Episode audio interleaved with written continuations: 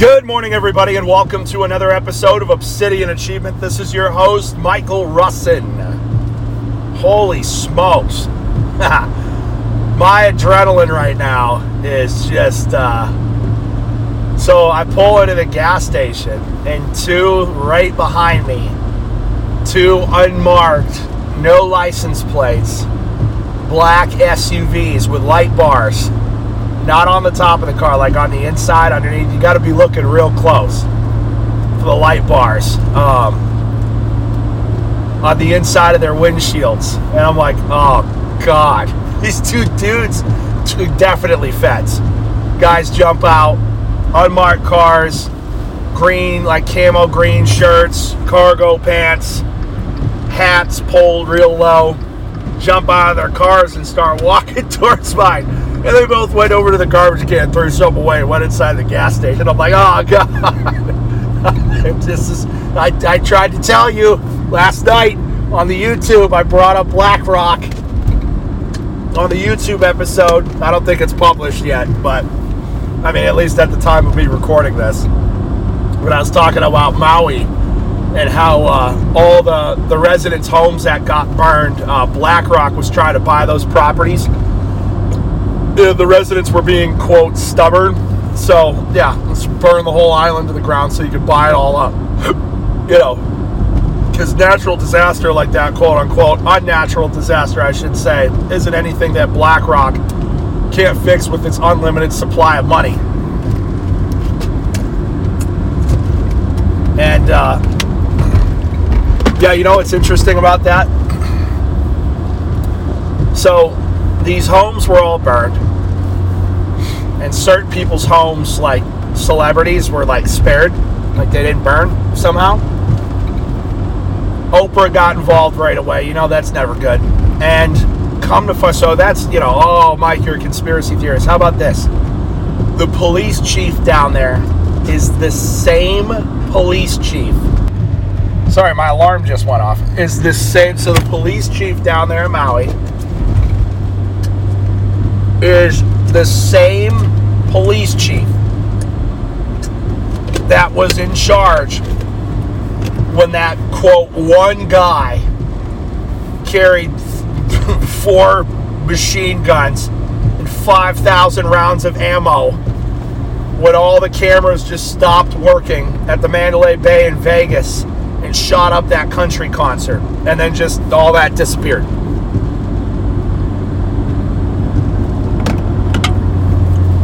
Isn't that weird? Isn't that curious? Isn't that funny? Isn't that strange? But no, just keep uh, go go to work, pay your taxes, watch your Netflix shows, eat your Rice Krispie treats. Nothing wrong with those. Good pre-workout meal. Go about your life and uh, la la la la la la la. Don't listen to me. Isn't that crazy? Isn't that insane?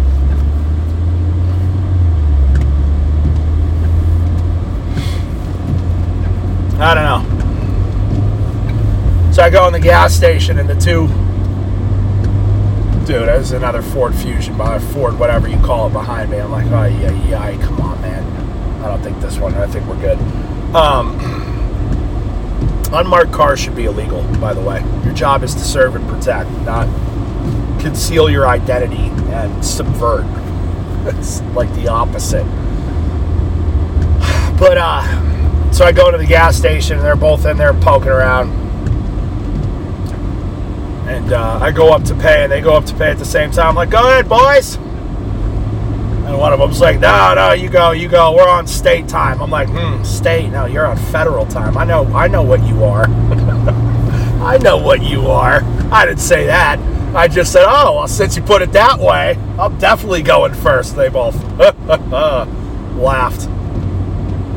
Like I will manhandle the two of you right now. I, they were big dudes. They were pretty. They were pretty big boys. One was probably six three. He had to have been two two twenty two thirty. The other one wasn't that big, but uh, the one boy was big. That would have been a that would have been a task. that would have been would have been a task. If I did win that, I'd be coming out pretty mangled. That's for sure. I'd be I'd be recovering for a couple of weeks. But uh, I would never ever. I'm talking just man to man combat. I'm not talking about assaulting federal officers. That's, that's, not, that's not at all what I'm saying. I'm saying, hypothetically speaking, these two were just two average Joes that wanted my money, steal my wallet. It'd be, uh,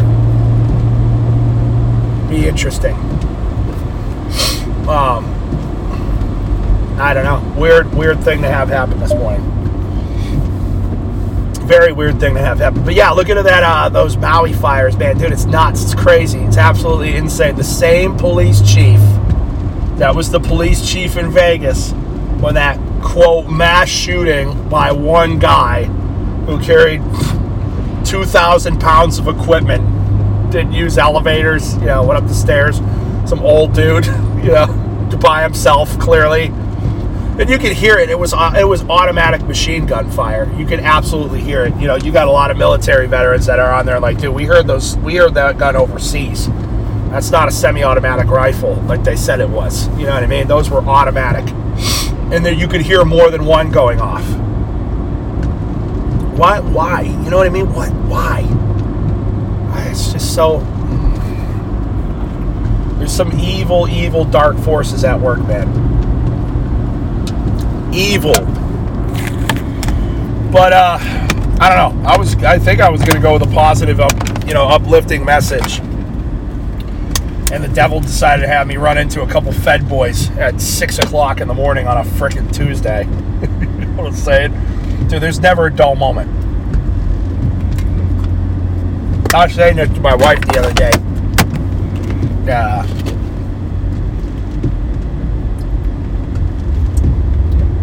I don't know. I don't know. I wonder if I'll ever have like a normal life. I'm not saying that the feds being there had anything to do with me at all. I just think it's an in- interesting coincidence. I don't know that I'll ever have a normal life, dude. The insides of my thighs. I did the uh, adductor machine, the one where you sit there and you spread your legs and squeeze them. The insides, I haven't been sore. So like Sunday, I'm gonna start doing accessory work so like Sunday I did core, I did cardio hard, like really hard. So I went um, I did the I would do sprints on the wind on the wind bike. What's it called? The the assault bike on the wind bike. I did wind I'm thinking wind sprints. I did sprints on the assault bike right over to incline treadmill, back to assault bike, back to incline treadmill, back to assault bike like I was dying. Mm. I think I did that for 25 minutes, back and forth. That sucked. And then I did core and neck. I never work my core specifically because everything works my core, especially jitsu. But uh, I worked my core and my neck specifically. And uh, then yesterday I did legs really hard. And I told you guys I've been working on slowing things down like really slow, deliberate movement. And uh, boy, I tell you, dude, I'm so sore today. It's been a long time since I've been this sore, and it feels good. I'm thrilled that I'm this sore right now. It's a good feeling to be this sore because I know I put in work. You know, you know, if you if you're not getting sore after you work out, you're not going hard enough. You know, you got to increase the weight you got to increase the weight. You got to increase. You got to increase something. You got to change something up. You know what I'm saying? Um. But uh.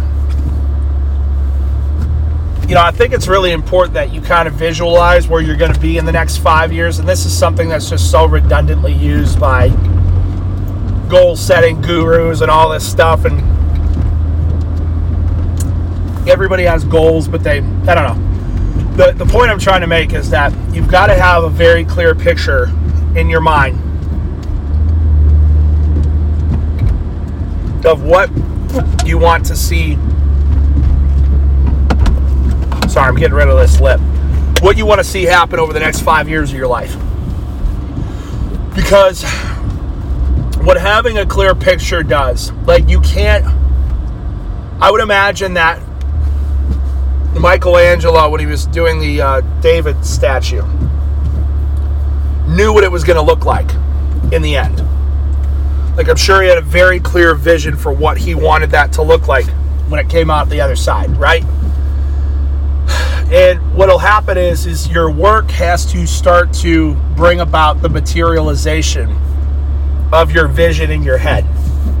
If you don't have a vision in your head, nothing's going to materialize in your life because you don't know what you're building, right? So you have to have a very clear idea. Five, ten years. Ten years is pretty far out. People tell you I have a 10 year goal. I think that's crazy. There's no way to predict. I mean, there's no way to predict what's going to happen in five years, much less one year, much less one month. But that goal, and I've talked about the concept of a gyroscope in a spaceship.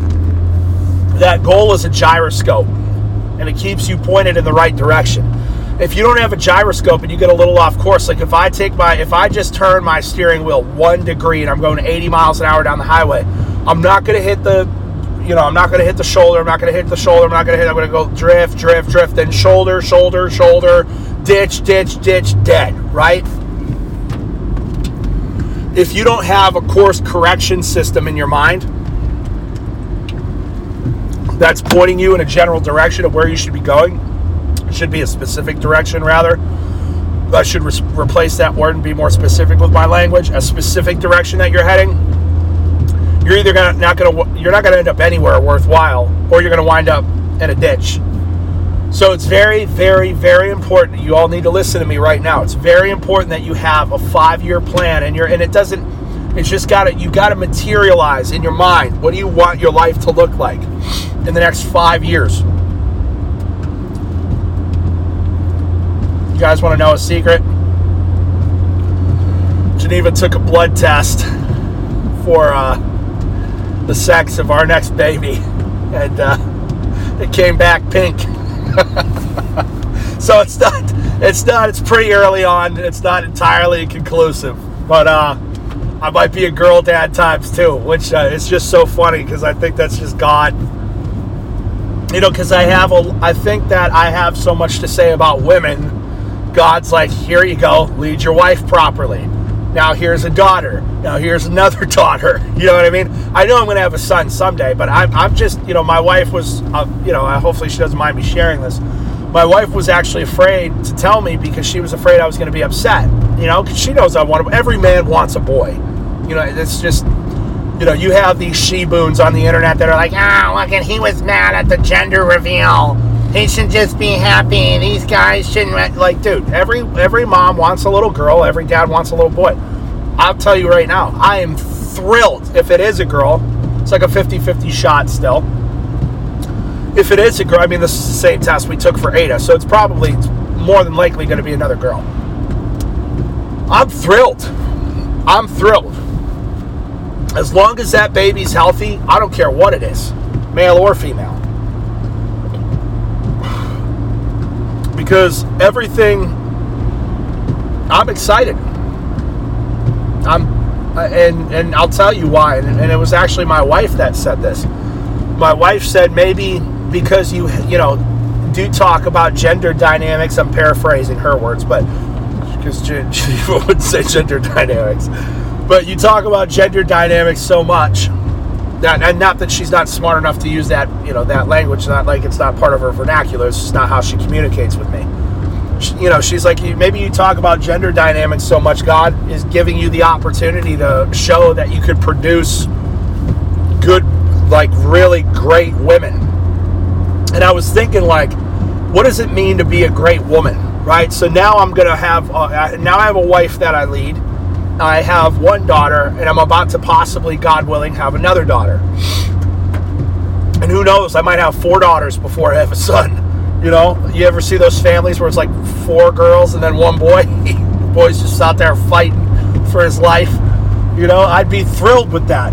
You know, whatever God blesses me with, I will take. I, I'm no longer locked into certain people get locked into these how they think things should be, and God has a completely different plan for your life. But uh, I was thinking about what do I want my daughters to be like? You know, a lot of people use strong, independent. No and no. Neither of those things. Strength, feminine strength is very different than masculine strength. And when people say strong women now, they mean masculine women. It's that simple. They don't mean feminine women. When somebody says, "Yeah, you want to grow, up, you want to have strong," I want my girls to grow up to be strong women, strong.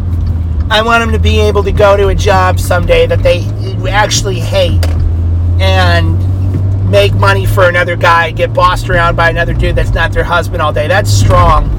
Girl boss.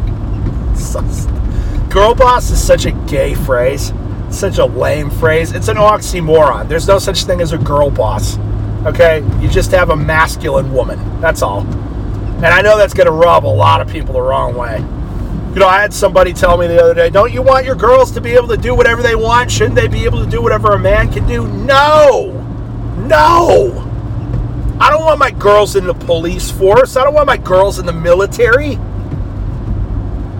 I don't want my girls in the realm of violent men. Are you crazy? Crazy.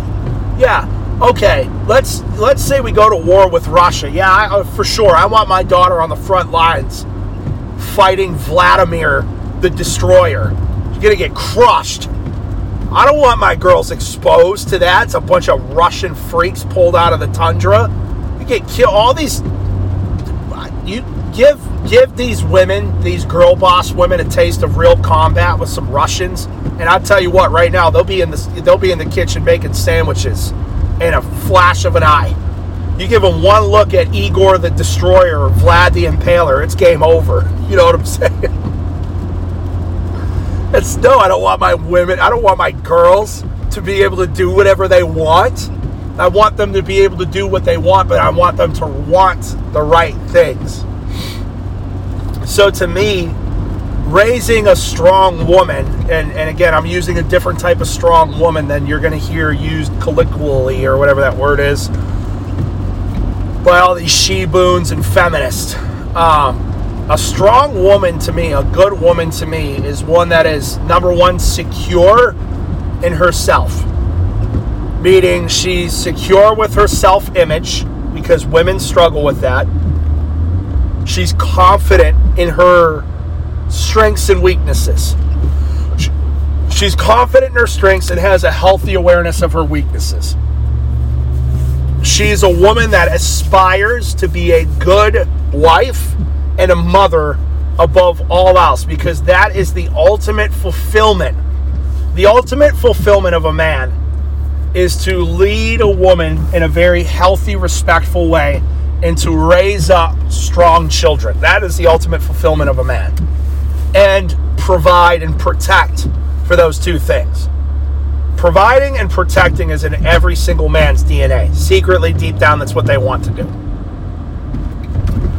A woman should want to be, should aspire to be a great supportive wife that supports the provider, that supports the protector, and one that raises as the secondary head of the household good, well rounded children that are cared for and loved. Like, I, I love watching my wife with my daughter because she provides such a safe environment for my daughter. She's with my daughter all day. You know, I think it was Sunday. She just she said uh, huggies is what we call. It. We give Ada huggies is when she clings onto your chest, you know, with her little monkey arms, just hold onto your shirt like so impossibly close to you, like she's trying to crawl back inside of you. You know what I mean? You know, she was she gave my daughter we call it huggies all day long Sunday. Like my she couldn't put my daughter down all day Sunday. She'd start crying. She just wanted to be held by her mother.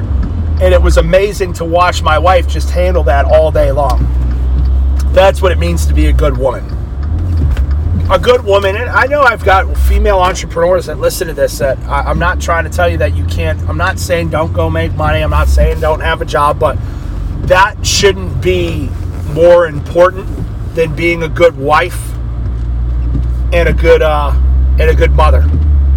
So I want my girls to be number one, very secure in themselves, not struggling with self-image issues because that turns into a whole lot of other problems women that are struggling with their image uh, can manifest some very nasty characteristics and qualities uh, and issues and problems. You know, Um, I want her to be sexually, I want my women to be sexually chaste. Like, I want my girls to be virgins until they are married. 100%. Which is, that's going to be the toughest thing. Because I'm a boy. And uh, boy, don't we know, us boys, know how convincing we can be. You know what I'm saying? So, I want my girls to save themselves, big stretch, for marriage. I want my girls to have a very healthy relationship with God.